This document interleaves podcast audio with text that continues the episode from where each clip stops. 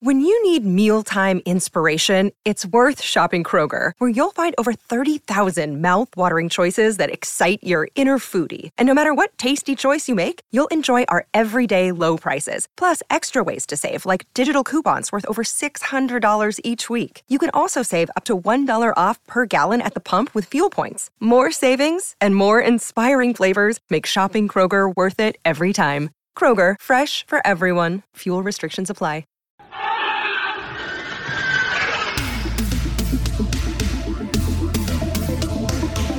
There are two rules to remember if you want to have a good time. Rules. No rules. Rule number one. Keep your friends close, but your enemies closer. Rule number two. You're a dragon. Be a dragon. Ciao, Bella. This week on Double Dragon, Steve and I complete our watch of Game of Thrones as we complete the season finale, The Iron Throne. Next week, of course, we will jump right into House of the Dragon, for which this particular podcast was created. So both Steve and I are looking forward to that. I also include a short excerpt of my conversation with medievalist Brian Pavlac. Okay, it's your friend and mine, comic Steve Osborne. Steve, we got a couple Double Dragon reviews. Ooh. This one is from Lisa two five three. She writes, "Simply the best. Love listening to these two. Look forward to the podcast every week. Simply the best. I don't, I'm not saying that Tina Turner was writing that song about us when she first performed it, but uh, Yeah, I think Lisa two five three is probably just Tina Turner's review handle she uses specifically for reviews. yeah, Tina Turner's alive, right? Oh, she's alive and she's thirty five, I think. Oh, okay. The world has just aged around her. I'm sure she's still Right. still riding horses and making music videos. It still has the ability to do a roundhouse kick. Roundhouse kick in her world, MTV's still super popular, right? Yeah, I love the idea that, that Tina Turner's in a parallel, like a multiverse, but it's just You- Tina Turner's multiverse. You walk into her universe, it's always 92. It doesn't matter. instantly, instantly, you have great legs. Everyone's talking about Latoya Jackson's Playboy centerfold. like, can you do that with a snake? Was that a real snake? uh, this is from Philippine Ya One. I, I love this review. This is a great. It's just short, sweet. It's five stars. It says, "Okay, dudes are all right."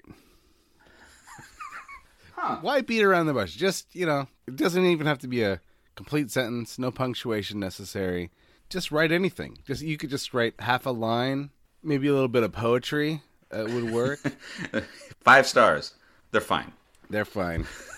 I mean, that's it's an interesting. Uh, I mean, I that, that it it was sort of like a, a Trojan horse, right? Like a, five star review, but then it opens up and then a three star review fell out. I no, I like this. This is this is fantastic.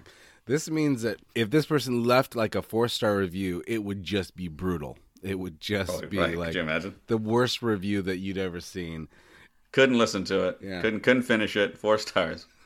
One star would follow them being on trial for murdering us. Um, all right, this next one, great guys. This is from Fit and Trim. He says, "I think we sat in front of these guys at the House of the Dragon premiere. Very nice, knowledgeable. Give them a listen." Wow, Yeah, it's kind. It's kind. that is kind. Now, if this is the guy that I think was sitting in front of us at the premiere, he was a little, little bit of a jerk. A little bit of a jerk. and I don't know if it's sort of like his shtick or whatever, but it's it's one of these weird guys who's like he's actually really nice online, but he's kind of a jerk in person. you know, very, very uh, different than what we're used to Yeah. in uh, online personas. Typically, you get a little more more courage to Mm-hmm. to be more of a prick when you're when you're hiding behind a keyboard. But for this guy, it's like you know what? I've always just I, I push people away in real life. I just hate this about myself. Just some I summon my better angels when I'm filling out reviews online. well, I also like that. Uh, you know, he says it's really great guys, and, and like he and he calls us out, saying like like he saw it, and then you're like, yeah, I think I know who this is, and I don't like him. This, this so kind of kind of undercuts the great guys. Uh, Normally, if you write a nice review for us online, we'll kind of reciprocate on the podcast. But I just want you to know I'm not above calling you a prick if you were a little bit of a prick. well, I'm going to take a different uh, stance so that he can at least half listen to this uh, podcast in the future. If this is uh, the individual that I think it is, uh, you know, hey, it was great uh, meeting you. Um, you know, a little bit of, uh, of, of constructive criticism is work on that first impression, maybe. Um, no, I, I I'll be honest. He definitely acquitted himself well as the conversation continued. It was just sort of that We- very first impression, right? we were also very, I, I would say that we were a little bit uh, on the defense. I was think an we were- angel. I don't know about you, but I was on my best behavior.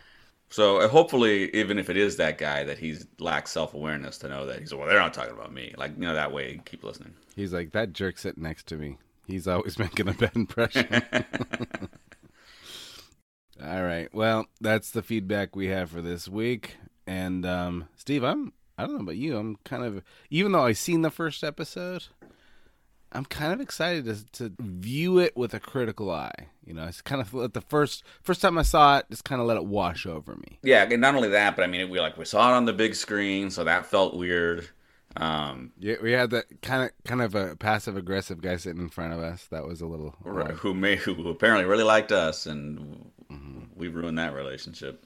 Um, Matt Smith. Let me just apologize right now. I didn't mean anything. I mean, that was the other thing, right? I mean, like we we it was a weird thing to like, well, what if we didn't like it, right? So like, I was kind of you know trying to be critical, but at the same time, the whole environment was so different than anything we've we've experienced. Uh, so we can look at it a little more critically, have an opportunity to the things that we really like, like we can kind of you know double check and find out like were were they really good, and some of the things that maybe I had some concerns with to see if they still exist. Um, yeah, I'm looking forward to it. Okay, so if you are so inclined, you can leave a review for us on the Apple iTunes podcast reviews. I promise to be nice, and that's of course your Matt Smith. and if you want to send us an email, you can send that to book at baldmove.com. So, because we have a real life medievalist on this podcast, uh, Brian Pavlac, we have questions. We have listener questions. People have emailed in to ask you questions, Brian. Wow. Yes. Um, so this is from Draft Dodger 42.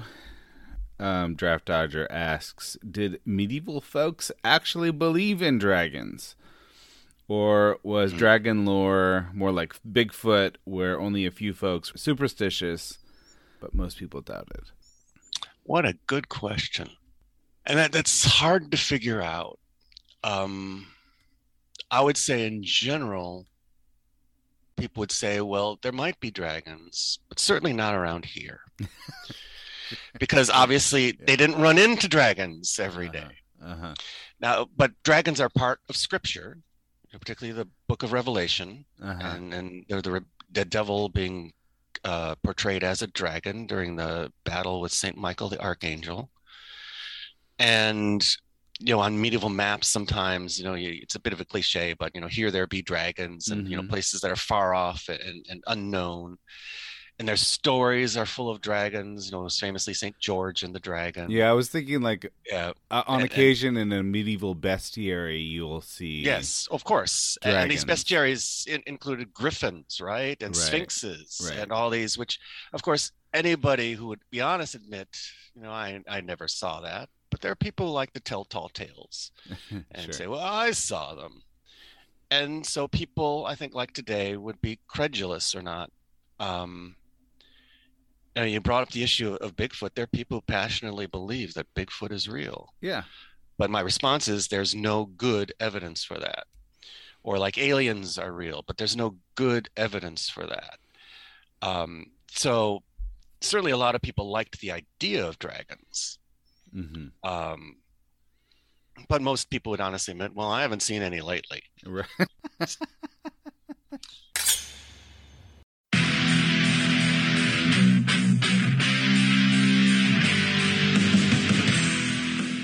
getting geared up for the sixth annual Summer Badass Fest. And while we're working on a slate of apex badass films to enjoy, we've got an early action packed announcement to make.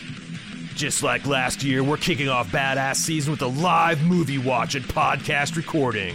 We've rented out a theater for connoisseurs of action films and bald move fans that just want to have a great time. Unlike last year, this year's movie is top secret. Hush hush. No hints, except it's incredibly badass. It stars an absolute icon of the genre. We're willing to bet most of you haven't seen it, and it's gonna be an incredible viewing experience with a packed house of bald movers. Those of you who came to last year's screening of Total Recall know what a party it was. And those of you who didn't, now's your chance to experience it. Meet me and Jim, order some custom movie themed drinks at the theater's full bar, then watch us record the full podcast for the movie. We reserved the venue over twice the size as last year, but seating is still limited. It's happening Friday, Friday, Friday, June 21st at 7 p.m. in our hometown of Cincinnati. Get full details and buy tickets at baldmove.com slash live. Cincinnati's actually a pretty great city to visit, and we've got lots of details for side adventures on our event page as well. The Reds are playing the Boston Red Sox in their fantastic Riverside Stadium. The thrills of Kings Island just minutes away, and I'll be leading a kayak trip down the scenic Little Miami River on Saturday. Again, get full details and get your tickets now on our Badass Fest 6 page at baldmove.com slash live, live, live.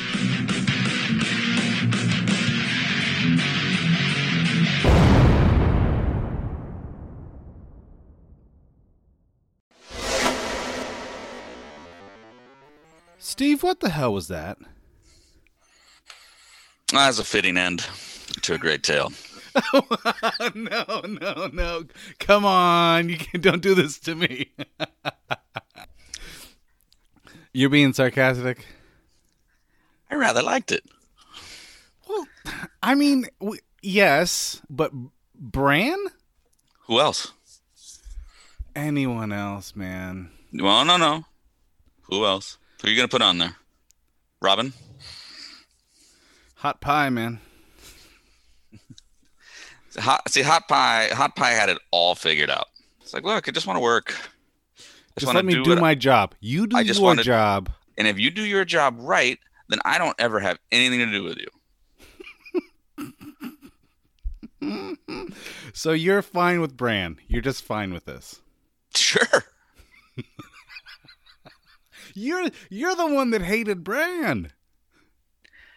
I hated Bran as a as a, a, character, but as a leader, I, I can get on board with this. Gosh.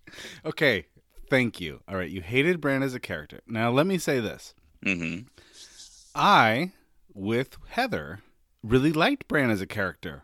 hmm Like four seasons ago. and then, and this isn't this may be an issue with child actors. The, sometimes the trouble with casting a child actor, and I'm not saying that you had another choice for this this role, right? Mhm. You had to you had to cast a child for this role, but part of the problem with doing that is that you don't know what kind of actor they're going to be in 6 or 7 years. Right. I don't know whether the part was written badly for him or the actor wasn't as compelling as he used to be or for whatever reason, but it's been at least 3 seasons since I've cared about Bran. Well, he's not Bran anymore. Yeah, but he all right, fine. Then why is his name Bran the Broken? because Tyrion calls him that, and he doesn't care what he's called because he doesn't care about nothing. I think in the book he actually gives himself that term, but I I, I actually did like the episode. I just don't understand. I actually don't understand if it was gonna be Bran, then make him Maybe- an interesting maybe- character for Maybe like make make- him do anything ever. yes like make him make me interested in his character at least at some point over the last three years do you think that? So with that with that statement, do you? I see. I don't buy that they didn't. That they were just like towards the end, like ah, well, we're gonna do Bran. But we didn't develop him. Ah, nah, they won't see it coming. I think that was Bran all along, right? I mean, that's I- sounds like that's Yeah, Martin's plan, right? I think what maybe happened was they started the show. Martin promised to have the books done. Martin couldn't deliver, gave them an outline. Right, right, They got the outline in enough time right. to make to kind of lay some track for Bran to be, you know, on the Iron Throne. Instead, what they chose to do is let's downplay Bran. Let's make him uninteresting in every possible way. and then let's throw them a curveball at the end because no one will expect it. Uh, yeah, I mean, I, that's one way to look at it. I'll Um, say this I think Bran is one of the most interesting characters in the books. At this Sure, point, where the books are now, I mean, I wrote I wrote a whole chapter called "The Weirdification of Bran Stark," Mm. and I thought, well, this is going to be really interesting. In fact, I think Bran may have a claim to the Iron Throne at some point, and this will make him a lot of parallels with this Welsh myth about Bran the Blessed. So I did Mm. all this research on this, and then when the final season came up, I thought, oh, well, they they don't Well, they're not Bran at all. that. Yeah, yeah, yeah. I see. Bran's a total dud. Steve, Yes. Bran's a total dud. So he, yeah, I mean, right. So, so Bran and Danny's uh, handling is probably pretty similar, right? I mean, in terms of the the critique. I mean, I'm of the mind. I mean, I don't. Yeah, I mean, we'll get to the other parts of this episode, but uh, you know, in the same argument that is being made that um, they accelerated Danny's descent into madness. Um, we now have an even more accelerated uh, Bran's ascent to greatness. Uh, uh, uh, Um, no, no, not even comparable. Danny's they laid track for Danny, Sure. and Danny at least did a few things this season. What did Bran Oh, yeah. do? Bran was bait. Bran sat there. He worked into some birds that did nothing. Like even the animals that he's working into do nothing.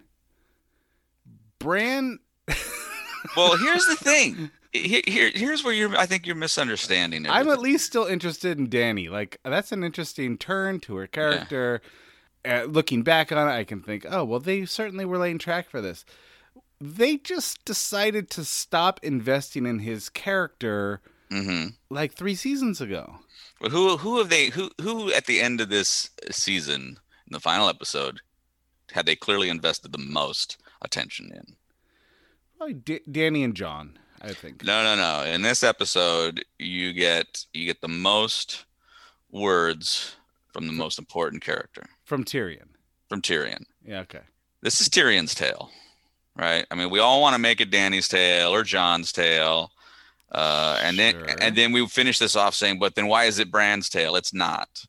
It's Tyrion's tale. This is Tyrion's tale. Tyrion is in prison, Yeah. Mulling things over, having nothing. What what is the only thing he can look back? The only thing he can do is look back. He can't even look forward anymore. Mm-hmm. So he comes to this conclusion: Who the best ruler be for this area? You know who the best ruler would be for this area, and he's and he basically creates it himself. He so so Tyrion's the kingmaker, basically. Bran become He's thinking, I've had enough action in my life. I want to think of the most boring person I've ever met. Perhaps, but also who's running the co- in the council meeting? Bran's like, I gotta go. I gotta go stare at a tree. You guys got You're this telling me that you're, it's like Bran is the Al Gore of Westeros. Is, is that what you're saying? Perhaps uh, The most boring tree hugging guy you've ever met. he is. In some sense, Tyrion has created a an, a purely objective king who is going to let the council do what the council does, and now Tyrion gets to. I know he did. He I believe he feigns. Oh, I can't be the hand. I can't be the hand. This is this is the most fitting situation. Tyrion is essentially the de, the de facto ruler of uh, of the Six Kingdoms. So Tyr, yeah, all right. So yeah, you're right because he is the hand of the king, and He's uh, the hand of the king. He's the hand of a king that uh, that doesn't want to do anything. So, so you're saying, all right, you're saying that Tyrion kind of does this on purpose. I think he kind of, I really don't think he wanted to be Hand of the King when Bran suggested it. But what you're saying is that effectively it's Tyrion is on the Iron Throne, and because the Mhm. king is a stiff, really, it's it's Tyrion that wins in the end. This is what everybody really deep down wanted. Maybe you're right. I, yeah, no, I mean, you're you're turning me on this one. Although, let me let me tell you another. And I'm not I'm not saying the journey there was was, Yeah. was solid, right? I mean, I, we we we've agreed that this season is the clunkiest thus far, and I am not going to argue that this is not a clunky episode and that how we get to where we need to go. But again, mm-hmm. I think I've already been on record in a couple of these pods is that I'm I'm getting conditioned to understand that getting to a certain point is not going to be as smooth as as the show has done. So I'm I have to stop having I have to stop having that expectation. That doesn't mean it's not disappointing, but I can't have that expectation that that that ship's going to get righted. What I need to look at are where are the points we're going. It, it I can I can negotiate how we got there as long as where we end up is satisfying. And I'll tell you right now, Heather and I both looked at each other at the end of this episode and we go, "It was great." So it was great. Wow, wow. And that is without irony. That is without trying to troll. Yeah. I I had Well, let me tell you my backstory on this. So, when this came out, I was promoting a book. My my co-author has this podcast. Uh, so, Aaron and I, the day after this premiered, the finale premiered, I drove down to Cincinnati, and we were going to do this podcast together to kind of talk a little bit about the season finale and promote the book and Gods of Thrones Volume Two. And I I walked into the office, the Bald Move office, and he said, "Well, what do you think?" He was he was clearly like disturbed, like he, he was about to, he was about to jump off jump off a high a high point or whatever. And I I I really didn't think too much about what I had what I was about to say because I was feeling conflicted about it. But the words that came out of my mouth were, "I loved it." wow. and the all of the things that I loved about this episode kind of overshadowed the things that I didn't like. And then then I was rereading the books and then I thought, man, they really they really screwed this up. They really if they wanted Bran, hmm boy, they really screwed this up. And so my my experience on the rewatch was kind of more like the typical fan response. hmm Um, but now that you tell me that Tyrion actually is the Iron Throne recipient, I'm I'm think I'm maybe I need to th- th- rethink a couple things. Now I will say this. Okay, so Tyrion does this little speech. All right, does a few. Let's let's overlook the fact that they're actually asking him for advice. All right, Sure. no one's ever all right these people don't most of the people at this meeting think of him as a lecherous betraying father killing imp i don't know why they care about his opinion Do they? Does this group? i think it was maybe edmure edmure looks at him and says well who do you think should be king all right so who all right whatever let's overlook the fact that they want his opinion he what he says is what you need is a good story. And all of a sudden, I'm thinking, oh, great. Now you're going to get all meta on me. Yeah, self self reflective. You're gonna. This is this is you're crawling up your own ass. I Mm-hmm. just feel like uh, everyone, every a good story unites people. Like that's what the audience is experiencing, and now they're like Mm-hmm, looking inward instead of looking into the into the story. Fine, fine, fine, fine. All right, who's got the best story? Bran, of course. Bran's got the best story, and I'm thinking, no, he doesn't. If he's got the best story, then what were you doing for the last three years? He has the least compelling story according to the show. Now, the the book totally different. But if that's the story, if if, if Tyrion's little speech is is the is the takeaway, mm-hmm. that that Bran should be king because he's got the best political, you know, spin or whatever. I'm thinking then then you should have told me that story. You should have told True. me the story and made him compelling. So that's that was my that's my feeling. That's that's fair, uh, and I, yeah, because I think that was our one of our bigger objections too of the uh, of the long night is that why does the Night King want this guy dead? And we're not seeing anything in that sequence that suggests well, this is a good showdown. Yeah. Why does he want to kill him? Uh, the, unknown. And uh, he doesn't like memory. Right. Well, so yeah, so so that that's definitely part of it. But what we do know of Bran's story is that that's look, Bran's story kicks this thing off, right? So that's true. You get pushed out of the tower. That begins. Look, Bran's story is this story. Well, chapter one of the first, yeah, chapter one of the first book is a Bran POV chapter. Hmm. So it makes sense that they, you know they, they're laying the foundation for that. There's a lot of hints, but I mean, so so so you can't tell me yeah. that Game of Thrones is his story over the last three years. I can tell you that everything is his story in the, over the last eight years. All right, Um, all right t- say more. I mean, if Bran doesn't get pushed out this window, who knows what happens? So Bran Bran getting pushed out the window as a result of a selfish, incestual act that that uh, Jaime says was for love, right? I mean, that's and that's what's kind of a fascinating beginning. So he he claims that it was for love, um, but it does it doesn't seem like. I mean, Jaime is so unrealized at that point. Yeah, that's So so Jaime's arc now gets it goes this whole different trajectory, right? Yeah. Ends up coming back, and I understand that a lot of fans had issues with him coming back to Cersei. But here's the thing: is there's a lot of fans that want. Well, I wanted him and Brienne. Well, you don't get it. you don't get to have what you want all the time, All and right, then when so- you get what you right, want, Jaime you has freak out connection. too. Yeah, So Jaime- so so Jaime's arc goes this way. Cersei's arc also is. I mean, Cersei doesn't end up on the throne if Jamie doesn't push Bran out the window. Yeah, there could be that the War of the Five Kings doesn't happen. You know. so so this yeah. this all because Bran was curious like a cat. so then you know i mean attempts on his life have changed the course of um, of how things go theon's journey uh becomes so focused because of of the the bran aspect um Bran then, you know, gets drug obviously into into tree land and and discovers the I mean Bran's discovery about uh Jon upsets the apple cart because if if Jon and and Danny just have a loving relationship and there is no complication there, there's a good chance that he's fighting on her behalf and and she she has a better shot at winning this thing.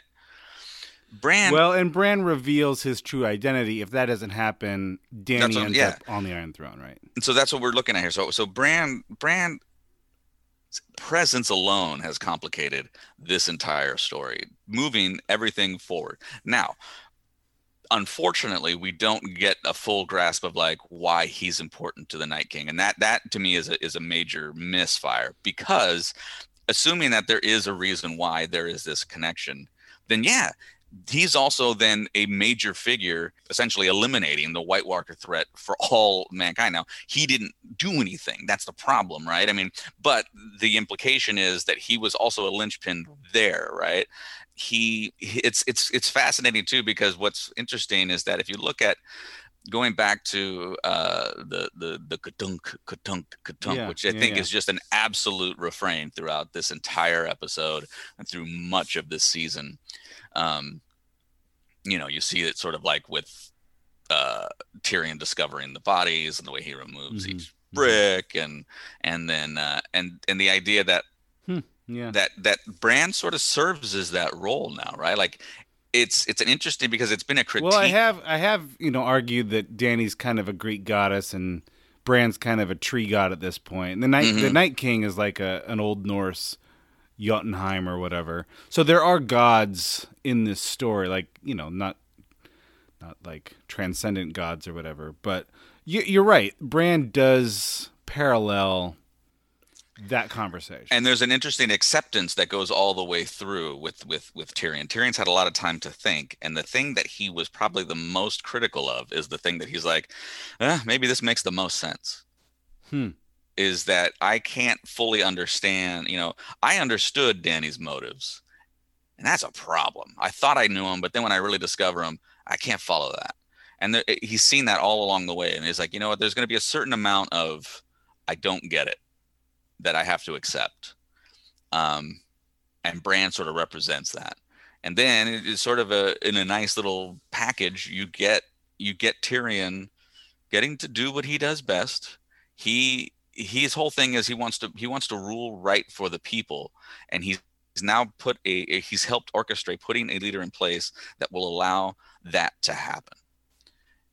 In a weird way, he kind of katunk katunk life instead of katunk katunk death. All right. Well, it's hard. It's, it's a good argument. It's a good argument. It's Um, clunky. The show is clunky. I I actually I was dude, I can't believe how satisfied I was last night. So you're telling me there was no moment where you kind of just laughed out loud and thought, Oh no. a- that's that's Oh, there was for sure. all right." I one of my the, one of the scenes I didn't particularly care for. I thought it was fine. I mean, I thought it was well written, but it did feel like it felt like uh, an apologetic for the last episode, where Tyrion just goes through and explains to the audience, "Look, guys, we've all been duped." When she murdered the slavers of Astapor, sure no one but the slavers complained. After all, they were evil men. When she crucified hundreds of Meereenese nobles, who could argue they were evil men? The Dothraki khals she burned alive, they would have done worse to her. Everywhere she goes, evil men die, and we cheer her for it. These uh, we had this conversation in the last podcast, which I felt very. Uh, I felt a little Bran like in that sense because I'm watching like, hey, I just had this conversation. I I'll tell you, there were a I lot. loved I loved the melting of the Iron Throne. oh, you did? Because I was. A lot of people were like, "Are you kidding me? Like that dragon's not going to kill Jon? No. Is that, is that what you- you're going to melt the Iron Throne instead? Yes, yes, yes. Because that's not because Jon didn't kill Danny. The Iron Throne did. So he did kill that which killed his mother. Right. At that point, you're like, "Oh, so the dragon is the smartest guy in the whole story." Oh, a dragon exists? Sorry, you can't have it both ways. You don't get to sit there and go, wait, that's not how dragons would behave because that sentence is ridiculous. Uh, all right. Well, I okay. That's that's good. Now let me ask you. You can't tell me to get on board on a magic train and then be surprised when magic happens on the train. No, this goes back to the rules of magic question we have. Like, do the rules of dragons lead me to believe to the you know here I am in the final episode of the series. Have the rules of magic led me to believe that a dragon understands the metaphor? Because metaphors, I mean, that's fine. I, I've met smart animals. Not many of them understand what a metaphor is. No, but they also, if, if the dragon can understand her words, I'm sure she says Iron Throne a, a whole hell of a lot in her spare time. Okay. All right. Let me ask you this question. Um, I, I do want to talk about the things I liked about this episode, but I, this is a major one. Grey Worm is just killing fools, Mhm. just just because he's killing fools. He's- Uh, no, he's sad. okay. All right. He's still sad, but he's killing fools. Mm-hmm. Here's the guy that just killed his, Mm. you know, his his best friend Danny or whatever. hmm He just puts him in prison. Like he didn't put anyone else in prison. He Yeah. just kind of puts Jon in prison. Why? Okay, that, that I, I, long, long, convoluted way to ask this question.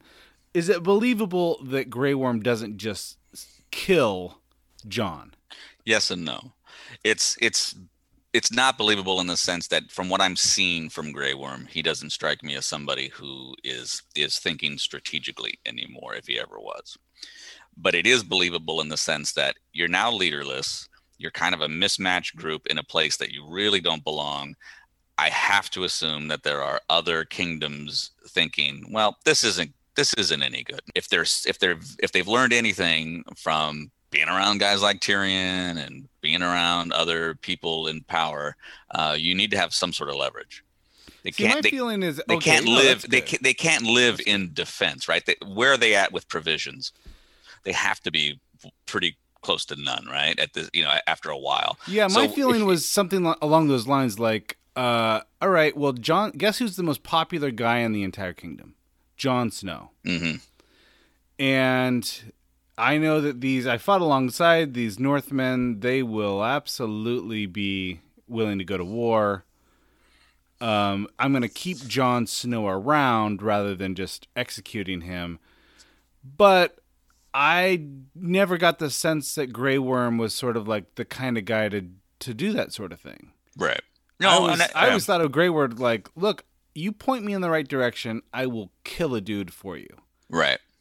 Well, I think I think he spent enough time alongside Tyrion. I honestly do. I think I think seeing how Tyrion handled the slavers, even if he didn't agree with everything, I think he saw he saw how that kind of worked. And if you befriended Missandei at all, and he certainly did, um, she also understands negotiating and and power brokering and, and things like that. So Mm, I, I think okay. I think that Grey Worm spent enough enough time to know that there's things he doesn't know, and that he has to sort of wait it out, right? And I so I think I think it's easy. I I think there's a reason Grey Worm was included in a lot of those other uh, scenes is because he's he's witnessing that he didn't always agree with him. Um, Mhm. and he probably didn't even like him, but I think he realizes in terms of survival, um, you wipe those guys out, and now you're just playing defense for the rest of your life. Okay, all right. I mean, that's uh, that's. I mean, that there's a lot inferred. Well, well, that's what you have to do. Well, first off, here's the thing. I mean, we have a lot of this clunky timeline, so that we're we're forced to infer, right? And then, but we it's interesting how we have these battles of like, well, I want I want more exposition. Mm, I need less exposition. It's like, well, you, it it you're damned if you do, you're damned if you don't. You're blessed if you do, you're blessed if you don't. It it goes like in the way that Tyrion's explaining to the audience that uh, uh, episode six was necessary. Mhm. Um, I, I didn't need that, but I'm I'm sure some did, you know, um, because I mean, like I already got it. Like I I I, I had this conversation, but not everybody did. I'm sure. Um, Sure. Yeah. yeah. so so that needs that right and so like if you're going to prioritize how do we get from one thing to the other that one probably seems like a bigger priority because what and i've started reading reviews after i watched this about like what people didn't like about this episode and some i like completely agreed with some was clearly like i didn't like the last episode so i refuse to like this one you know what i mean like that's how a lot of Right. Yeah. If you've already- that was if a lot of people. They were like, "Look, you did Danny dirty. Yeah, it- unless unless you can kind of turn this thing around, I am. I've I've I've decided not to like the the last episode. Right. And for some people, that ship had already sailed, right? I mean, as soon as you drew the line in the sand on Danny, why are you going to be more involved in one that actually kills her, right? I mean, like, that becomes like, well, even if you explain it, like, I'm just not buying it. And I get it. I mean, it, it felt abrupt, but again, it was not surprising. There's a, there's a difference, right? There's a difference between, uh, like, the Bran to your, in, in your, uh, uh, statements from what I gather is not only was it, it was abrupt, but there was no crumbs leading to this, right? Um, whereas at least Danny, you could say was abrupt, but if you follow the if you follow the trail, this was sort of where she was headed. Um, and I I guess I just interpret the Bran being ascended as not It wasn't just that he was abrupt; is that he was he was just he just sucked. Like he sucked for the last three years.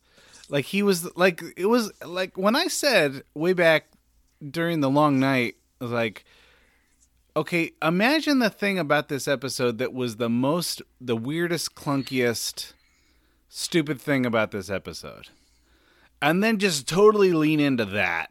Like Mhm. let's let's let's frame the rest of this season around Yeah. that guy. I just thought, all right, fine, Bran, but you gotta you gotta make him interesting to me at some point in the last three seasons.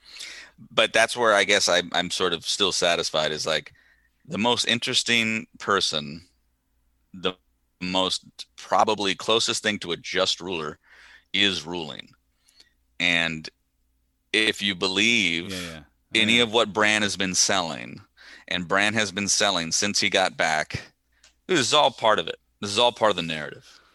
I got to, hey, if you didn't do this, I'm not this. If this doesn't happen, this doesn't happen. If this doesn't happen, this doesn't happen. So he is the the harbinger of look, man, this is all part of of this narrative and everything that's happened thus far is moving us towards where we need to be. And however we and so here it is where Bran names him the hand, that Tyrion can't name himself head of the king of the kingdom. All right, let me ask you a question. You watched this whole show. You watched it pretty closely. hmm Can Bran see the future?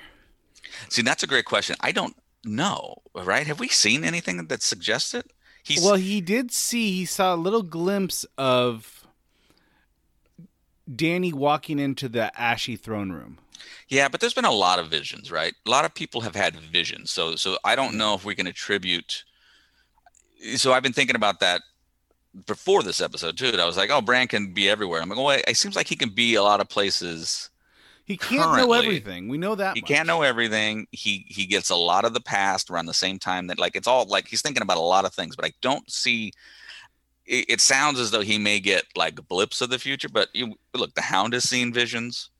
Um, yeah, it's clearly established that visions can happen. So I don't Yeah, yeah. necessarily necessarily think that it even has to be that he sees the future, but he may get little glimpses of the future because it's clearly a thing that can be done.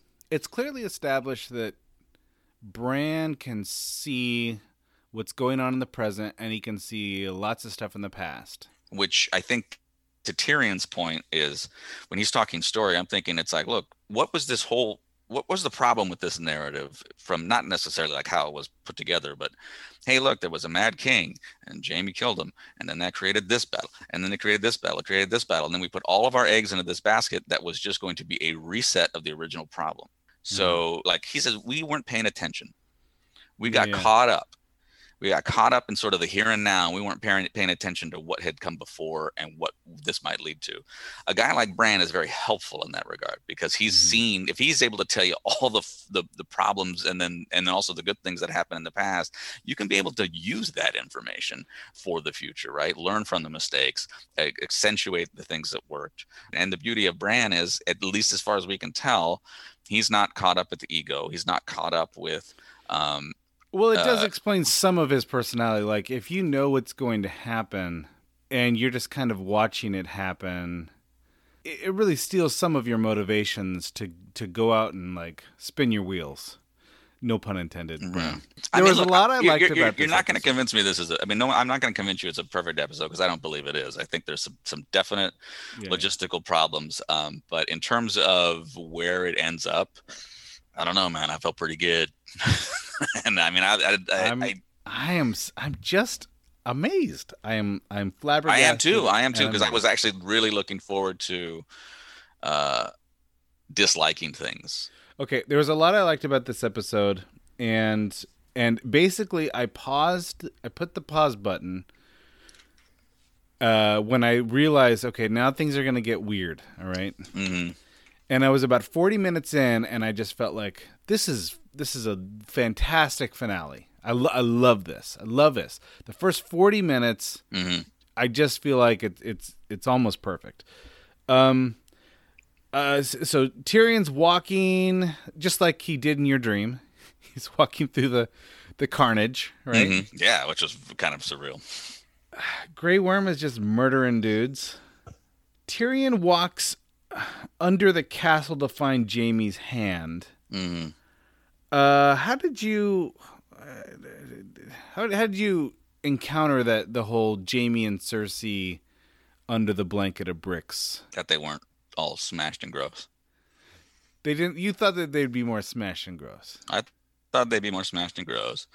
Um, but then I, I I allowed for this, you know, I allowed for this moment because um, Yeah.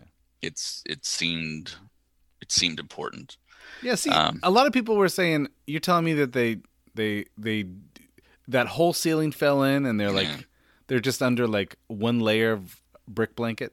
Yeah, because they would be under all of it. So so who knows about that? Yeah, so Um, that that I mean that was a that was definitely a okay. This is.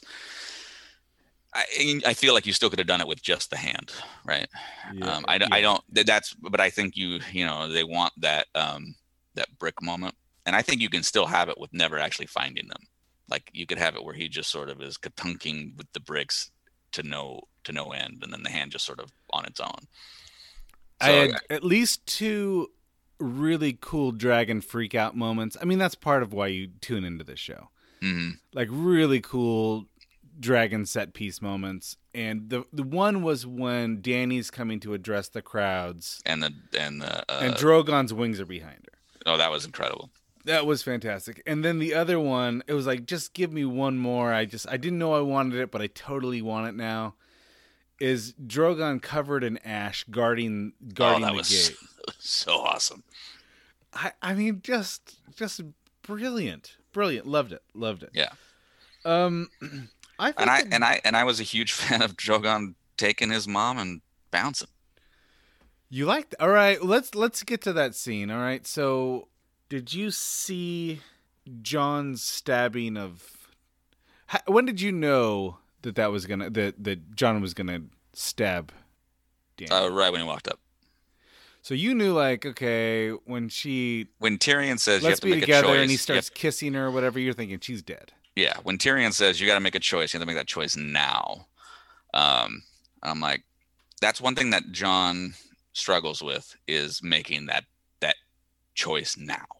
Uh-huh. He's very much like, well, this is the right thing to do, and that's he's just, and it's like it got to the point where that became like a refrain that was getting to be pretty Mm-hmm. obnoxious, right? Um, and so when Tyrion tells him that, like, I get, I got the sense that for the like Jon wants someone to make up his mind for him Mm-hmm. that's kind of been his mo right like he doesn't want to be i don't want to be the king of the north well they all want you to be okay i don't want to go fight well they got they got uh, ricky walnuts okay and so his he's like, i just want i just want to be left alone like that's his thing and so and and i tyrion sort of you know his his lengthy monologue Famously, Tyrion told him once that no one's no one's as good as brooding as Jon Snow. Right. And so he just says, okay, look, we put up with a lot of this. Okay. so, so it's like, we got one shot. You're that shot. Do the right thing or die, basically.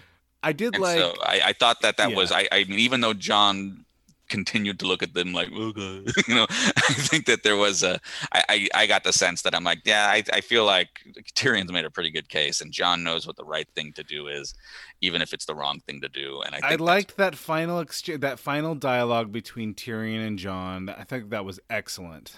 The, Mhm. You know, the love is the death of duty, and then Yeah. duty's the death of love. And i at that point, I was thinking, duty's the death of love. He's saying kill her. That's what Yeah. he's saying. He, in so many words, he's saying you got to kill her. Right. I loved that Jon brought up the fact that, like, you know, Tyrion says she's her nature is fire and blood, and he, he said, "Do you think our house words are stamped on our bodies when we're born?" hmm That's been such a huge theme throughout Yeah. this entire series. Uh, so that was that was really wrapped up nicely. If you think about Jon's story, this is a guy that knows how to betray a lover. Right? He's Mhm. he's done it. He's Yeah. he's he's made a vow to the Night's Watch, and he's willing to betray it for the Wildlings. He's made he made a vow to Ygritte. He was willing to see her die on the battlefield or whatever. He he be, he betrays people for the greater good. He he has been his story has trained him to do that. Right. Um, And you know what else he's really good at? Going undercover. he, he he's good at going undercover, and he's really good at stabbing people. Yeah, so he goes up to to the. He's a he lot of he- stabbing. He gets uh, Danny to to buy him at the end because he's real good at going undercover. Conversely, Danny's story has been a story of a woman who's been betrayed over and over again. Mm-hmm. Mirri Maz Duur betrays her. Uh, you know, you could you could almost say that the the fact that she's sold as a child bride is a betrayal. You know, from the very beginning, she just gets betrayed over and over. Jorah betrayed her. Um, the the husband in Meereen that she had that no one cares about his name. Uh, he betrayed her.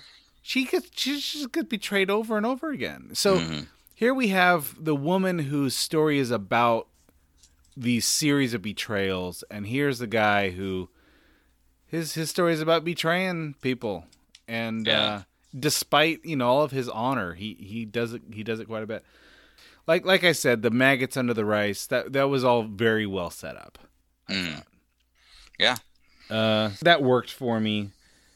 And so Danny dies. Drogon shows up. Did you think Drogon was going to kill Jon? I didn't. I didn't think. I mean, at this point, you don't know, right? I mean, that's the thing about Game of Thrones is that it's sort of keeping you like could be. I mean, you know, that's that that Jon could die after doing this, and that's his end. Mm-hmm. Um, I didn't feel like that was his end. I Mhm. didn't I didn't know I, I felt there was maybe the the Targaryen blood may protect him from the dragon. Um Yeah, I think that that maybe I think that that's probably the one that is the most compelling to me. Like these dragons understand this whole magic Targaryen connection. mhm. To me, And- that makes yeah. more sense than the you know him assaulting the metaphor of power in Westeros. But Yeah, I I'm didn't willing to and- forgive it. I'm willing to well forgive it. yeah and i and so i so i read that both ways right i read that as like there's some sort of a connection between targaryens and dragons Yeah, and yeah. so if the dragon if that if that holds true and we have to say it does because we said it does Mhm. um then then him then then he could pr- i would assume that the that drogon could get from Jon that yeah this guy killed my mother but also i could I I sense in him that this was the right thing or at least he believes you know i mean? Like there's some sort of a connection there that suggests this was not just a callous murder that there was something bigger at stake. And so and i still don't see it as like oh the dragon i'm going to burn down this metaphor. I I, I saw the dragon as if you're going to give the dragon credit and you know you kind of got to now. Um i i saw that as sort of like a like that the dragon was aware enough to know Mhm. Yeah, this, well- is, this is this this is the thing that killed my mother Okay. Well, you're clearly wrong on this, but I don't. oh my god I, I don't. I don't. I'm not going to hold it against you. It doesn't mean you're a bad person. um, I, I going back to the Jon and and Tyrion conversation. So Tyrion says if she truly believes that she's the only one that can create this better world, wouldn't you kill anyone that standing between you and paradise? She believes her destiny is to build a better world for everyone. If you believed that, if you truly believed it, wouldn't you kill whoever stood between you and paradise? I thought that that was maybe retconning Danny's motives. Like I think that was a big conversation we've we've had is like the audience needed to be guided along a little bit better about what's motivating Danny when she goes all blitzkrieg on everybody. Um so I think maybe they I don't know. I, I did that did that help did that help you in retrospect or did it feel like retconning? um i don't know that it felt like it was retconning i just felt that was adding more nuance to it Yeah, I, I think I forgot that he had said that, and then watching it this time around, I thought, yeah, I'm glad that they put that there because that helps me a little bit more with Danny. Um, Steve, yes I would like to talk about the death count because you made predictions. Mm-hmm. Uh, well, that's a shopping list. I don't think that that's what we want. no let's work with it Oh, here it is. Okay. All right. Now, Jorah died. You got him right. hmm Dead. All right. Theon died. You got that right. Bronn, you said was going to die. Bronn? Mm, Bronn lived? yeah. Yeah, yeah. yeah Um, Samwell, you were right. He lived. yeah and kind of in the capacity that i thought he would Yeah, it makes sense. Um, Jaime Lannister died. You got that right. So far, you're doing pretty well. That's pretty impressive, actually. The Hound died. You got that right. Number nine. Oh yeah, Bran. Bran lives. You did get that right. Mm. However, you put him number nine on your ranking, your power ranking. he can still stay there he's he's a he's a figurehead This is to to my point. To my point. Bran was probably the ninth most interesting person in this story at this point. that's fair Uh, Varys died. You got that right. Uh, that was I, I. I thought that that Varys's ending was was good.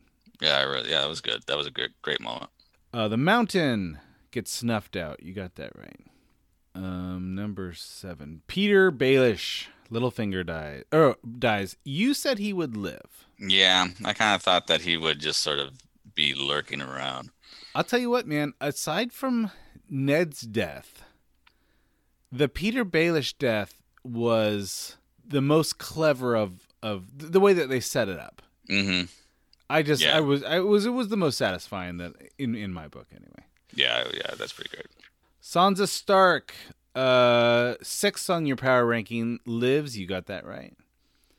Five on your power ranking. Cersei Lannister, she dies. You got that right. Number four in your power ranking. Tyrion, he lives. You got that right. Uh, that was a because I was like, gosh, you know, for dramatic effect, you know, the a Tyrion death would really be pretty pretty magical. It, it that I think that he's the one that he could easily die at the last episode or the second to last, but you can't do it any sooner than that. Right? And you have to, and I think the thing is like you would have to make that death so significant. Oh, absolutely. You know, it couldn't be just a, you, you, uh, he choked on a chicken bone. yeah, exactly. Hot pie offers him a a little bit of stale bread. That's the idea, right? And there's no wine. There's he, no wine. He has, he has two options. One is one is to have a magnificent death, or completely like he just falls downstairs. that would actually, I, I, would have liked that. I feel like this cloak is a little too long. Ah! I I do think I would have liked at least one senseless death mm, in Game a, of Thrones.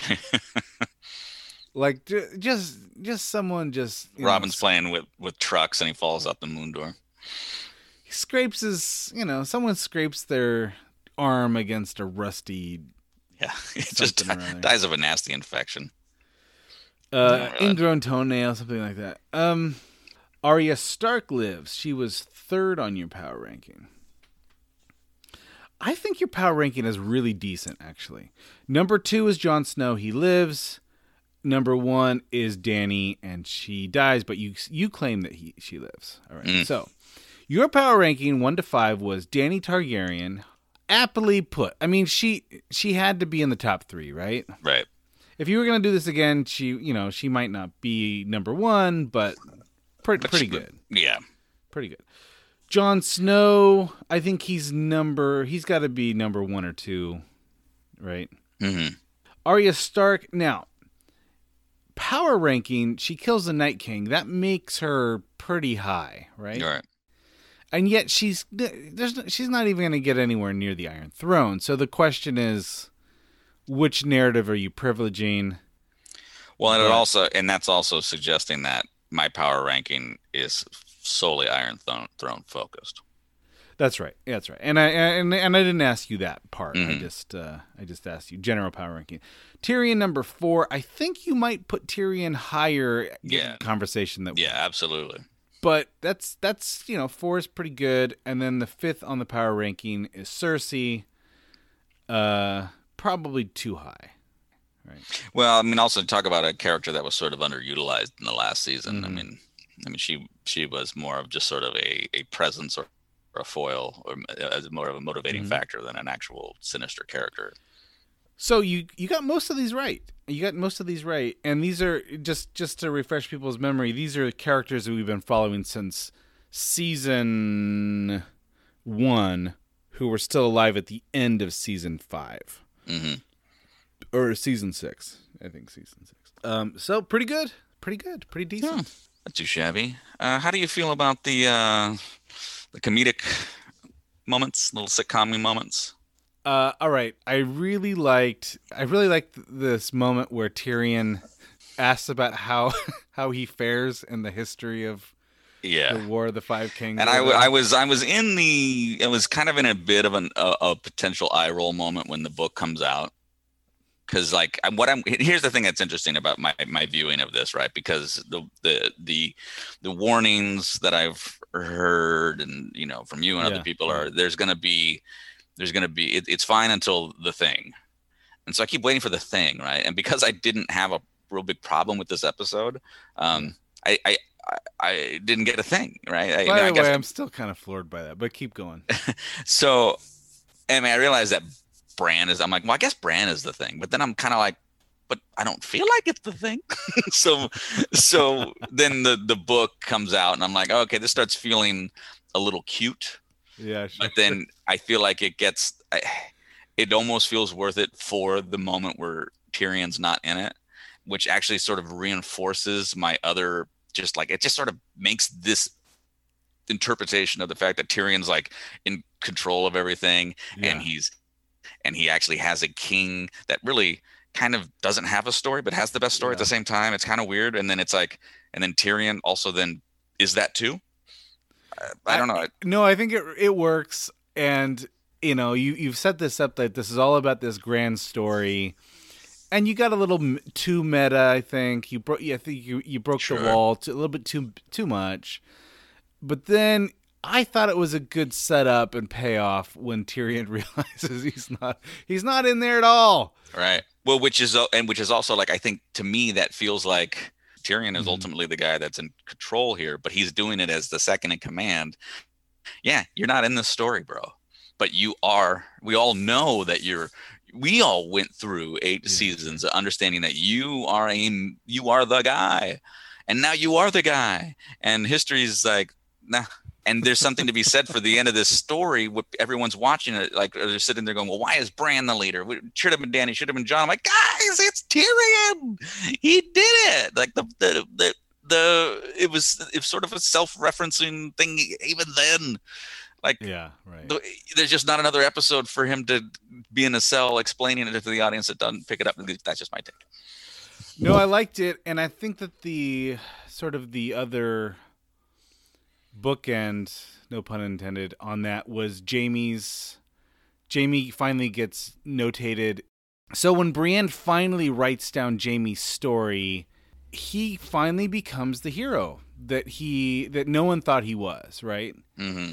I think that watching that, eh, well, number one, it's interesting that here, you know, here Tyrion is in many ways the hero of the story, who gets totally not remembered, and Jaime in so many cases is just he's the model of what a hero looks like, right? Right. So I think that in retrospect, I think maybe people look back on Jaime's story arc and think, well, it ended by him getting destroyed by bricks. Mm-hmm. And I think no, I think it ended when Brienne decided to remember him justly. Sure. Because if you if you if you read what she wrote, you know, it's kind of like here's, you know, here's here's who he was. He lost a battle, he won this battle. He, you know, he for good good here's the good, the bad and she leaves out the ugly, but for Mhm. the most part sh- she gives him I think a just telling Yeah. And I thought that was a fitting end to his his narrative arc. Yeah, and I also think that there's there's it's a, a complex ending too. I think I think there's that's what I like about this uh, episode is that um, Brienne chooses to remember Jaime maybe more fondly than he should be, Yeah, well, that's that's possible. It's possible. and the Song of Fire and Ice does not remember Tyrion as fondly as it should. It it doesn't remember him at all. exactly. And so you have that two you have those two realities right? And they're kind of one is played for com like for comedic purposes another one is played for sort of like like finishing of a character arc. Okay look there's sort of that's your ends in sort of a redemptive you know let's let's you know brienne knows that there was good let's remember him as good. Okay that's fine. But there's but both of those things create a, a bigger problem and that is history and this and this actually defends Bran as the king. History is made up by men, and it's made up and it, it's made up by the winners, right? We hear this mm-hmm, in, in sort of mm-hmm. modern politics, right? Is is that's the idea? But the advantage of Bran is that he he has the real story. Having somebody like that is more valuable than I mean, we have the history, we have what the Maesters have put together, but even still, it shows that there's an interpretive, uh, you know, there's an interpretation, there's, there's a lens by which these these events have been viewed. So, to learn from them, um, you almost need the experience. Well, we have a we have an advantage here. Bran, Bran can experience that in, in a much more real. Because I mean, look at it. If he doesn't, the entire uh, operation was moving in one direction until he was able to go oh no no this there's a story here that really wasn't told and that is the mm-hmm. the true lineage of Jon Snow Ned interrupts that story so Ned creates by by by taking one and you know by taking his lens and everybody else is now looking through it that way Bran can kind of uncover and say, look, there's now a whole new path we go on because of this.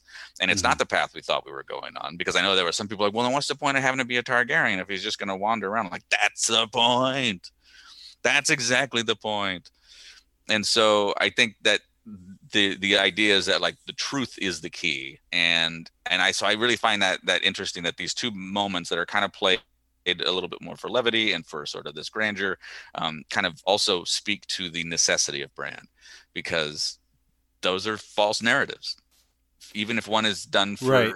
the right for, for so-called right reasons jaime did not die to protect his queen he died trying to get his sister queen lover out of the building. Like, but that doesn't play right? And that's not the legacy she wants him to have because she's like you know i'm gonna i'm gonna honor him. Well yeah but if anybody's looking at this i- i- it's false. It's just false right? I mean like there's a there's a falseness to it. It's not the whole story. And um and i think that's why Bran becomes so important I I'm coming around to your point of view on this. I it, it- the weird part is for me. I think the weirdest part is that I I- felt all this right away. Like it wasn't like a, like some of this stuff has been like looking back and like getting more of the nuance, but like as it was unfolding, I was like, yeah, yeah. I mean, honestly, I was like, I was a little, I was getting worried because as soon as the the throne melted, which I was like, again, apparently I'm we're we're not on the same page on this. I thought it was fantastic. That scene to me, that when he when when Drogon takes a body and, and flies off, there was a part of me that was like, roll credits right now, roll credits right now. But I knew that there was other things. I didn't realize I it was. You know what? I felt the same thing. I I honestly felt like when Drogon flies off, you could have ended the show right there. And I think that it might have been a better liked episode. I I because I, I I was thinking the same thing. I was thinking that's where you should end it. That's Mm-hmm. exactly where you should end this thing. Um, but then of course we wouldn't get a couple of those sort of nostalgic, you know, goodbyes. Sure. Um, let's talk about the goodbyes. All right. So Arya uh, sails away on a ship. That's the perfect ending. I don't. I'm not gonna. I'm not gonna take anyone's else opinions on that. No, I agree. I hundred percent. I think- and I and I knew that's where I was gonna go. I was just like, oh yeah, she's going, she's going west, baby. And I think it also kind of is a little bit of a metaphor for her character. She's always been kind of this acolyte of death the entire series. hmm Uh, you know, she's she's a lot of mentors along the way to teach her about death, and so much so that she actually joined a death religion, right? Well, in the ancient world, there's all kinds of metaphors for the the other world being beyond the sea.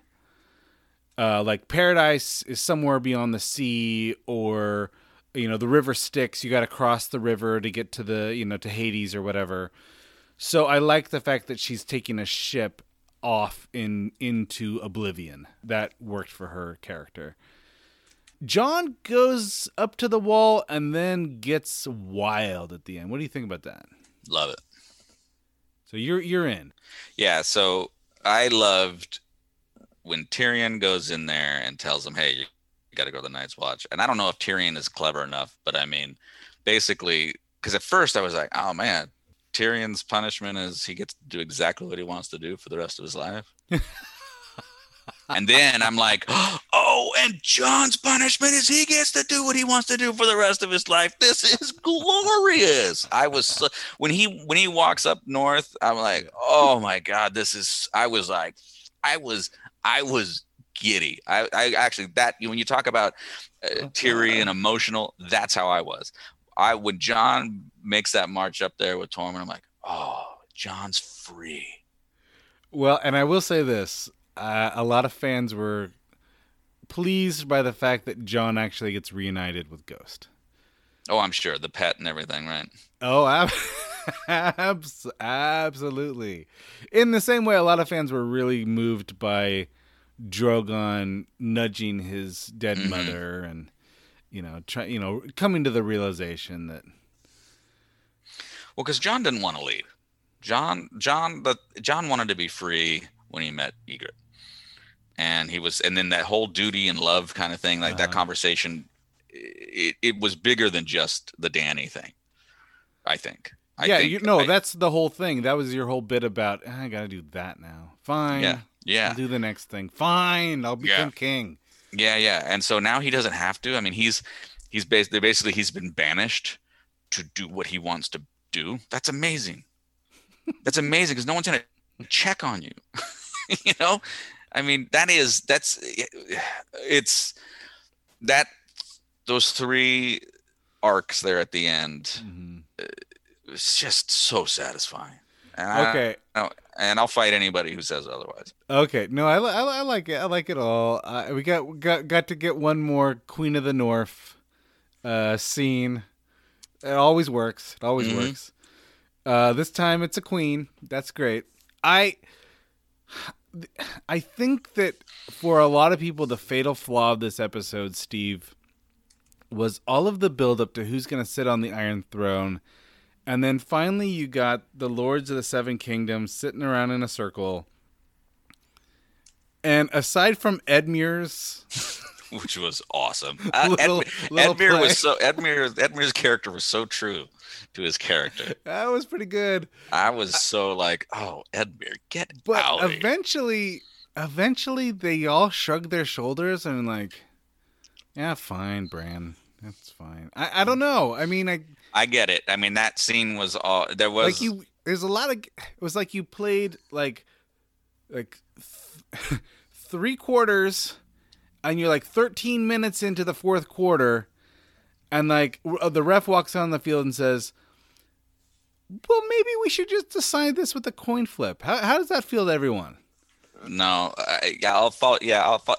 You're you're two minutes left in the fourth quarter, and uh, all of your star players are injured, and they've been taken off the floor.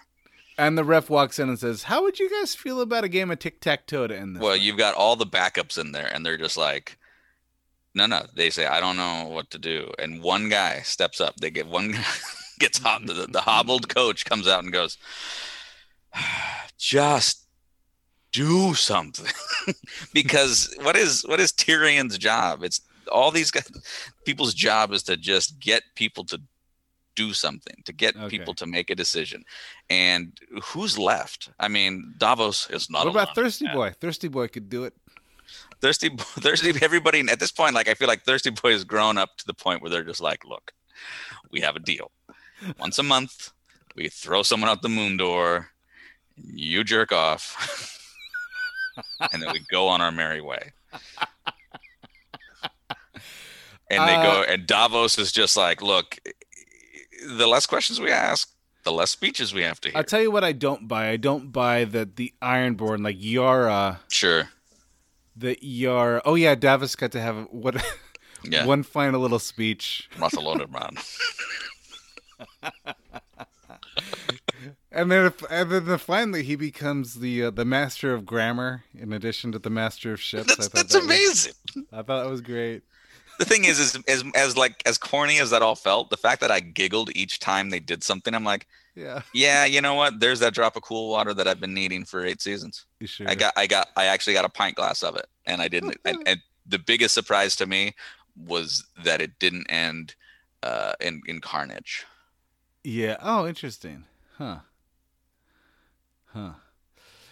Okay, so the so Sansa. So, so yeah, I did see that part as being like everyone just kind of going like, fine, fine, fine, and then Sansa's like, well, I want to be independent. And I'm like, well, why wouldn't everybody want to be independent? Like, I, I- Exactly. like That's that what I'm that thinking. part. I'm like, okay, that makes sense. Sansa says, "No, I I've put up with enough of this. I you're gonna leave us alone." Now I'm thinking, why aren't the Ironborn saying the same thing? Yeah, and that that seemed a little odd, but it also kind of felt like at this point, we don't know how much time has passed. It's been some time. The Mhm. beard the beard suggests it, right? So there's been some time, and it and what I got with them all sitting there was like, they've been pretty. It sounds like it's been pretty dysfunctional.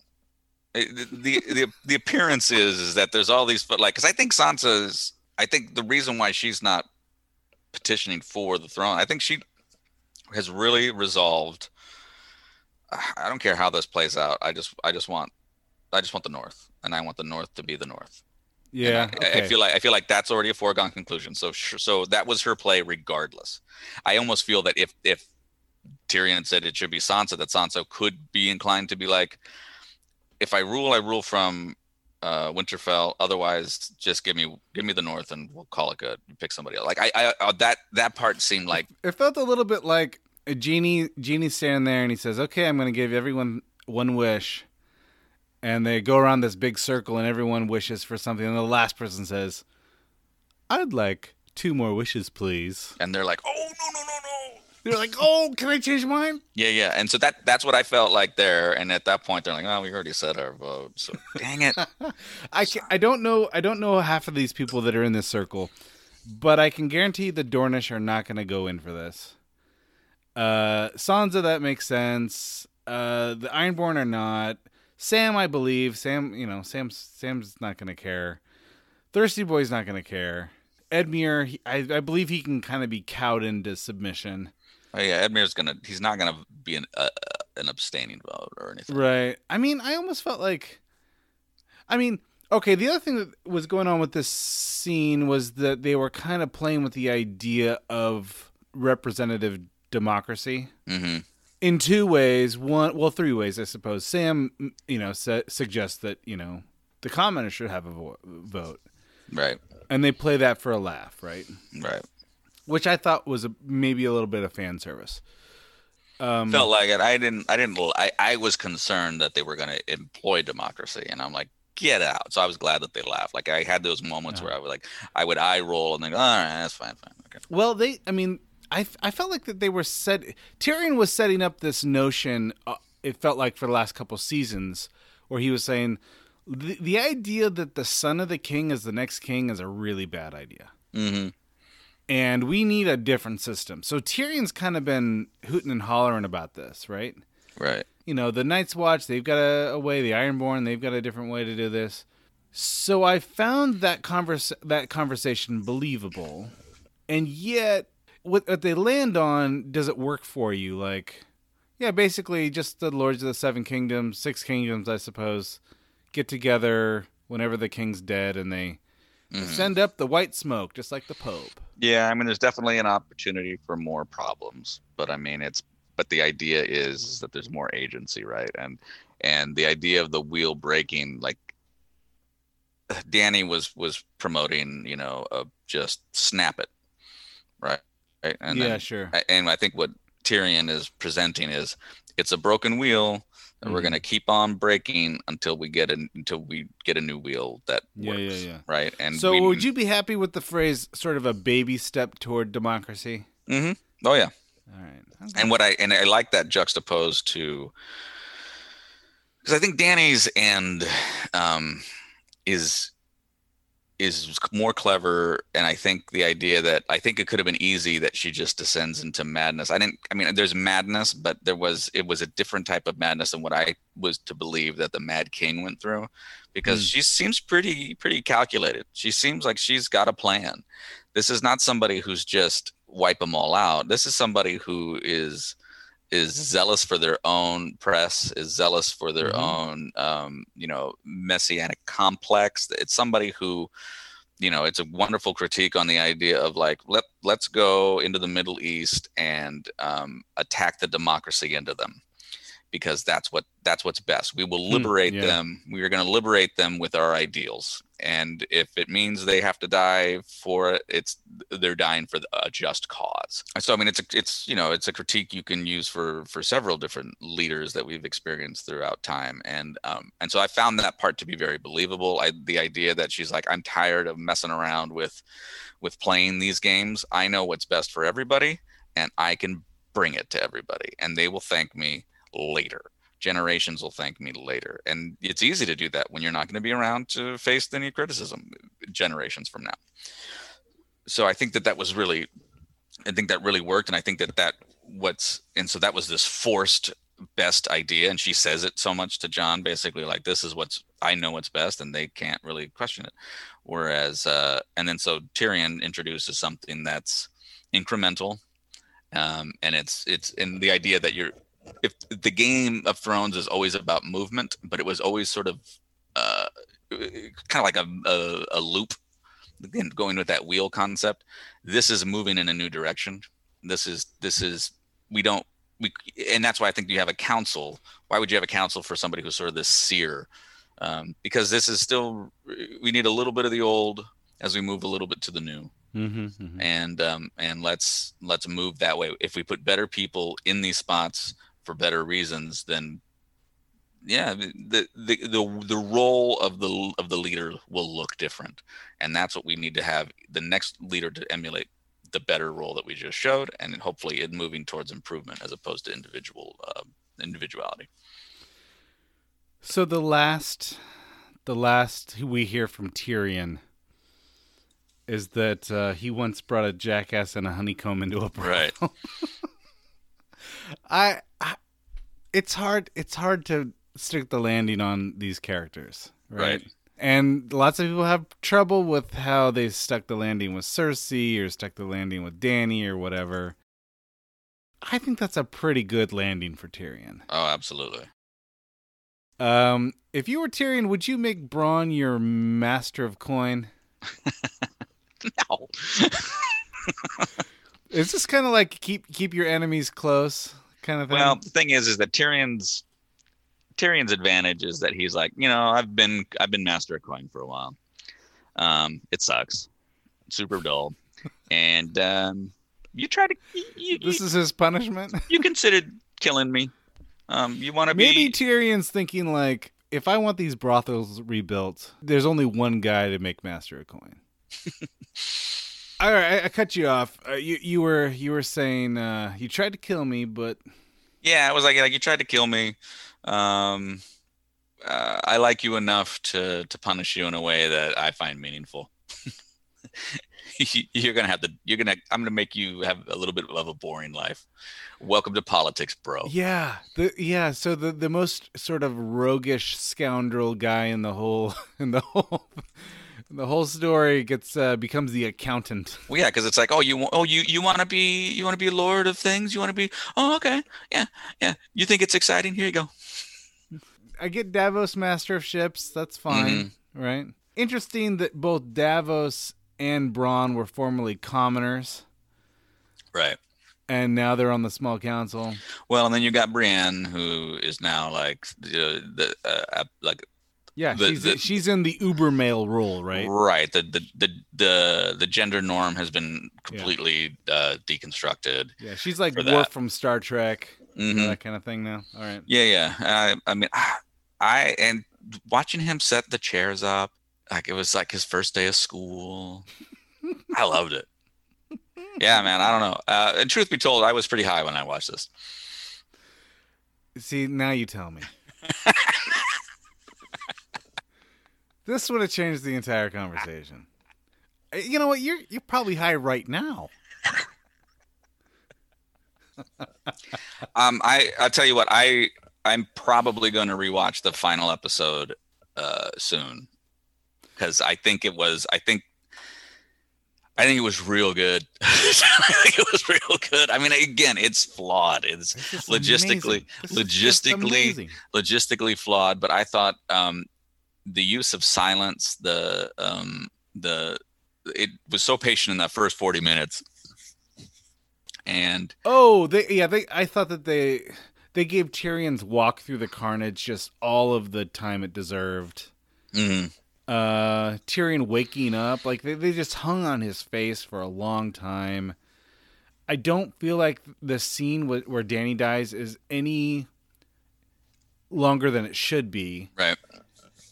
But it, it it is quite the dramatic end, and they they, they they put the you know they put the camera where they needed to put the Right. camera on that scene. I mean, and there's there's something so. I mean, I guess for me, I, I just am like, this whole series has been building up to who's going to sit on the Iron Throne, and it ends with no Iron Throne for which to sit on. I was like, oh, that's so good. That is so good.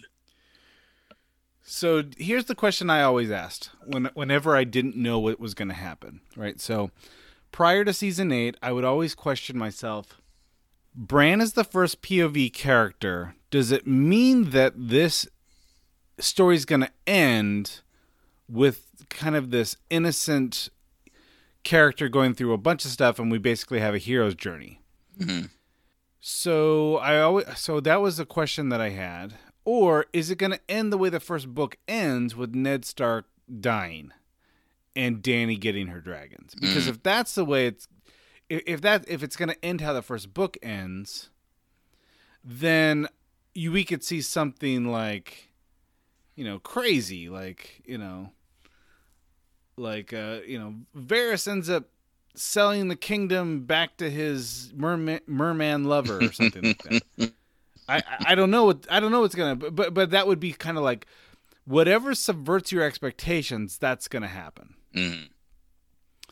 After this conversation, I'm thinking maybe they gave me both because we we get the hero's journey with Bran, right? Mhm. So so we get to circle back to the beginning of the first book, but we also subverted expectations at the end. We get both Dany dead, and we get this curveball out of nowhere, Bran, you know, ascending to not the Iron Throne, but to you know, basically the the king of the world or whatever. And so you get to subvert the expectations as well. Mhm. And again, I'm just gonna go back to the case. Like, well, that, that's fine. I'm I'm with you. I'm with you with that story. Just Give me more make Bran. make Bran interesting at some Mhm. point in the last three years. No, that makes sense. So anyway, that's my that's my final take. I did not. so did you have like a special blend that that you enjoy for for your watching, or are you? Uh, I don't. the- I don't believe you were high. I don't. I don't think. I think you're the kind of person that thinks. I feel like maybe I won't catch everything that I need Right. to catch. No, I tell you, man, I I I was starting to be disappointed when I was finding I was really enjoying it.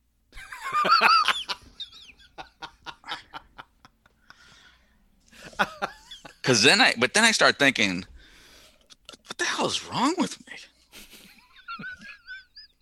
And then like the, then every moment I'm like, oh, here comes an eye roller. I'm like, oh, that that, that was okay. I'm like, oh, this, oh, come on, Eh, it's okay. And then I'm like, and then I look at the end, and I, as soon as Jon makes his march up north, I just gave like a fist pump, and I looked over at Heather, and she's like, "This is great." Like, "Yeah, it's awesome." Oh my. Oh, yeah, I and I was the- almost certain that when they when when Tyrion says, "Who's got a better story than Bran the Broken?" oh no, and all the eyes turned to him. I I was almost certain that you'd be like, "Here it is, there it is." Yeah, no, I knew that's where it was, but then I was like, "Go on." And it was weird because I was this moment. I was like, "Okay, Bran. but then I looked over it and I'm like, "Oh, I'm gonna see. This has got to be." Because I was like, "I wonder what Heather's gonna think," and then she's just totally in, and I'm like, "Like, yeah, okay, so I'm in too. Why am I getting self conscious? See, if you, you like this, just." Just, just let it wash over you. I, I think a lot of this has, honestly, Steve. I think a lot of this has to do with the Starbucks cup, as kind of a window into the problem with this final se- season. All Mm. Just a few little tweaks leading up to the final couple episodes, and the ability to kind of underwhelm your expectations. Mhm. You know, like like lessen your expectations gave you an entirely different experience of these final two episodes. Even so much so that I think that because you were not totally out on the last episode, gave you maybe a better chance to like the final episode. yeah i was very uh you know i mean obviously expectations were tempered but things were happening like there's so much in the beginning part of this episode that were like really really good Mm-hmm. and i'm like well again here we are i've been sort of saying eh, season eight first three episodes really liked Mm-hmm. uh, and then four i'm like well, four's pretty good it's okay and then then then five it's like uh-oh i'm like i know this is supposed to be really bad but like i kind of you know I yeah, after our conversation, I, the things I didn't like, I ended up liking more. What if I were to tell you at the beginning of this whole adventure, Steve, I think you're really going to like this show. In fact, I think you're going to like almost everything about this show except for the A how the A plot ends. Mm. Doesn't that seem a little odd like So wait, this whole thing is the Game of Thrones and I'm not to like how the game well but you're on the record for saying you like how the A plot ends. Yeah. All right, so I, I was really talking to myself. I, I don't you- need I you here anymore, Steve. I think I'm just gonna. okay, I am shocked that I that nobody told me that Bran, out of all the people I've known, and that all the just the hubbub that like nobody in any anything I've ever overheard ever, uh, I've never that nobody ever said that. That that's You know what so, it is? It's so weird to me. It's okay. This the only explanation for this is that when you're really wounded by something, like just really hurt bad, you don't even want to talk about it anymore. I mean, Game of Thrones was watched. The, the penultimate episode was watched by like 18 million people the night of, and then the the final episode was something closer to 20 million the night of. That's a lot of people. You know some of those people, Steve to a man, every single one of those people got their feelings hurt so bad they didn't even want to talk to you about it. I guess so. I guess so. I mean, I guess a few of these people are altruistic and think, I don't want to ruin Steve's experience, but I can't think that everyone was. Right. Yeah. well, we and before I watched this, I was I had dinner with some friends who are um they're in the middle of or in the early part of season five. Okay. And so the hard and so I was had to play the role of I can't do anything to spoil anything. So anytime they would talk about something, I would offer something up, quickly go look uh, to see what and where in the timeline it was, and then feel free to talk about it or not talk about it. Uh-huh. Um, so that was something that I was being very cognizant of, and they were they the, the guy was like, "Hey, I really appreciate it. Like I say what I think's going to happen." He's like, "And you just both you and Heather just completely stone faced, not one reaction one way or the other." no, you're doing a real good job. I'm like, well, I, this was important to me. no, I want to live in that world, Steve. I want to live in a world where people would just kind of say, "Oh, you haven't seen it yet. I'm not gonna, I'm not gonna ruin your experience." Right. I was shocked that I we got there. You know what? I'm a little shocked too because I'm I'm assuming that you know you follow a few people on Twitter and Instagram who mm-hmm. who watch this show, and I, I, I'm surprised that there wasn't at least a joke here or there that caught your eye. Yeah, I just I all, all I really knew was the the red wedding is pretty intense. it's like all I knew all I knew for sure, right? And uh um yeah, I it's funny. It's uh I don't even recall. Like, I'm trying to think back. I'm like, did I hear some stuff about? And I do think I remember people being upset about what they did with Dany, but I don't know. I never knew what it was they were upset about. I just knew that a Mm. lot of people were like, I just, I honestly, and I didn't know enough about what Dany was to be able to to Sure. figure that out, right? I mean, I knew things about like Mother of Dragons, so I knew there was a dragon thing, and that's not a real big spoiler because that's that happens fairly Okay. early. All right, let's do let's do the old meters. All right, so your dragon meter. Pretty high, yeah. I mean, uh, that one of my at favorite least three scenes. great at least three great dragon things happened in this episode just just the the, the dany coming out with the wings behind her That was so awesome. drogon being under the ashes and then drogon taking mom across the sea or whatever Yeah, yeah. uh won- wonderful wonderful um brionometer Uh, yeah, it it, it, it went high. Okay, all right. Dismemberment count. We didn't get any dismemberment uh this episode. Yeah, just some just some slashies. Mm-hmm. And a general feeling about magic. Um, outside of the dragons, there wasn't a lot of magic in this episode, right? I mean, I guess that I guess Bran is sort of shrouded in magic.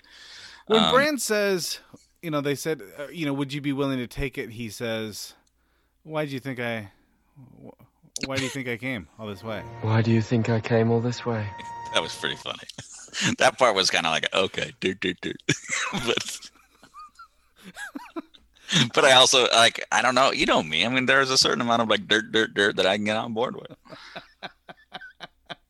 and and I guess my feeling is is that I, and I mentioned this the last time was um if the last two episodes were more indicative of the style of show that we were going to watch, I'd probably still watch that show. Hmm. Interesting. I think, oddly, I think this show is a victim of its own success in two ways. One, the expectations just were impossibly high for the for how this lands, right? Mm-hmm. Um, secondly, I think that they started reading their own mail and thought, well, we need to depart from the formula and make this more cinematic. Mm. We what we need to do is we need to think about making like four short films to end this thing. And I just don't think that they were as good at doing that Mm-hmm. as the formula they had followed before. I really think that if they had done a 10 episode season or just under an hour, it would have been significantly better. You can tell Yeah. the same story. I agree. Just just give me a little bit more Bran and I'm on board. It's it's a it's a common problem for me, Steve. I always need a little bit more Bran. So, I mean, I wonder. Part of me was like, because I had my buddy was like, "You're the kind of guy that you'll advocate for the thing that you don't even believe in." Um, and he's like, "Is there a temptation to do that with this?" I'm like, "I'm really going into this thing very sincere, going into this final episode because." Um, I am excited to see how bad it's going to be, and my biggest and I told and I, my fear has been if it's just okay, I'll be upset because I want one or the other. And I was like, oh my God, I got the thing that I thought for sure was not going to. I was, if I was power ranking my reaction, it was going to be, man, that was terrible. Yeah, you were How just certain awesome. that it was either going to be eh fine or God awful. boy that was just like a that was like Waterworld. Right. So I was shocked that I'm like, I'm liking this. and then it ends and I was like, and I'm like, oh my God, I'm, I'm moved. and I'm like, what the hell just happened? so I before I started reading negative reviews, I started reading positive reviews to find out like, okay, I'm not crazy, right? you might be. You might be. Well, here's the thing. I I got to experience something that apparently not a lot of people did. And for oh, whatever Oh, reason so right, sure. wrong, whatever, I watched all of Game of Thrones and uh and I loved it all the way through. Well, you got to watch. I think. I wonder if there's like a COVID. Wonder if there's like a COVID uh, iteration of the fan response. Hmm. Like, I wonder how many people were like, "Yeah, I'm just not into fantasy, but COVID's on, and I need a show, and Mm-hmm. might as well just turn on the first episode and see if I like it." And then just keep, you know, you're just you're just rolling, and you're pretty sure you're you're gonna hate it at the end, and all of a sudden it's like, "Thank you, COVID." Yeah, maybe. I don't know. But I mean I had a buddy who just watched it and he said the last two episodes were just horseshit. So now I have a lot of friends who've been waiting and waiting because they want to talk to me about this ending. So this is going to be something I will be. You're gonna become you're gonna become your worst enemy. You are going to become the the nostalgia apologist. I know. It's gonna you're gonna be Mr. Sentimental. I am. I am. This is this is very off brand for you, Steve. Well, yeah. Game of Thrones. It's a complicated game. I guess so. I guess so. Um, that's all I got. That's all I got for this. I jokingly told Heather, I said, "Yeah, once we do these podcasts, I mean, who knows when Anthony, and I, how often we'll speak?" And well, it's kind of like the uh, series finale of our friendship. It, it is. It's been nice knowing you, Steve.